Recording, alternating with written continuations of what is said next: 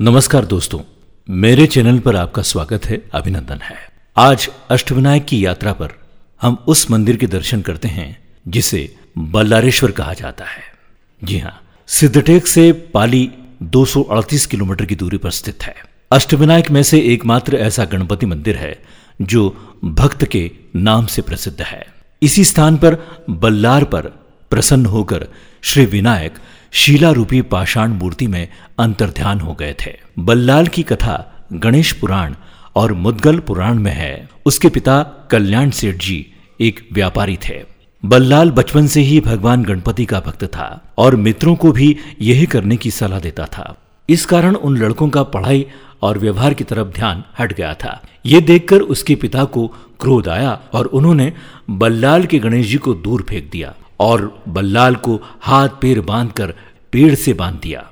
बल्लाल ने श्री गणेश जी की आराधना की और श्री गणेश प्रसन्न हुए और उनकी विनंती पर पाषाण रूप मूर्ति में प्रकट हो गए।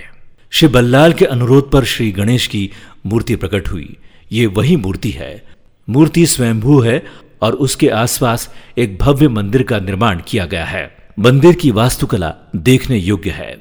पूर्वाभिमुखी इस मंदिर को इस तरह बनाया गया है कि दक्षिणाय सूर्योदय की किरण श्री बल्लारेश्वर की मूर्ति पर पड़े। सूर्य की किरणें पड़ने पर इनके नाभि और आँखों में जड़े हीरे चमकते हैं। श्री बल्लारेश्वर की मूर्ति अर्ध गोलाकार है। बाएँ हाथ की सूंड है और इनके पीछे चांदी के कलात्मक पाठ का दर्शन होता है। ऐसी मान्यता है कि बल्लारेश्वर मंदिर के पहले श्री धुंडी विनायक के मंदिर के दर्शन किए जाते हैं। और पहले इस मूर्ति के दर्शन करने की प्रथा है। तो अष्टविनायक की यात्रा पर आज हमने पाली के श्री बल्लारेश्वर गणेश जी के दर्शन किए। अगली यात्रा में पाली से 42 किलोमीटर पर स्थित है महड़ के श्री वरद विनायक। इनके हम दर्शन करेंगे और जानेंगे इनके इतिहास के बारे में, इनकी कहानी के बारे में और इनके चमत्कार क्या थे। नमस्कार।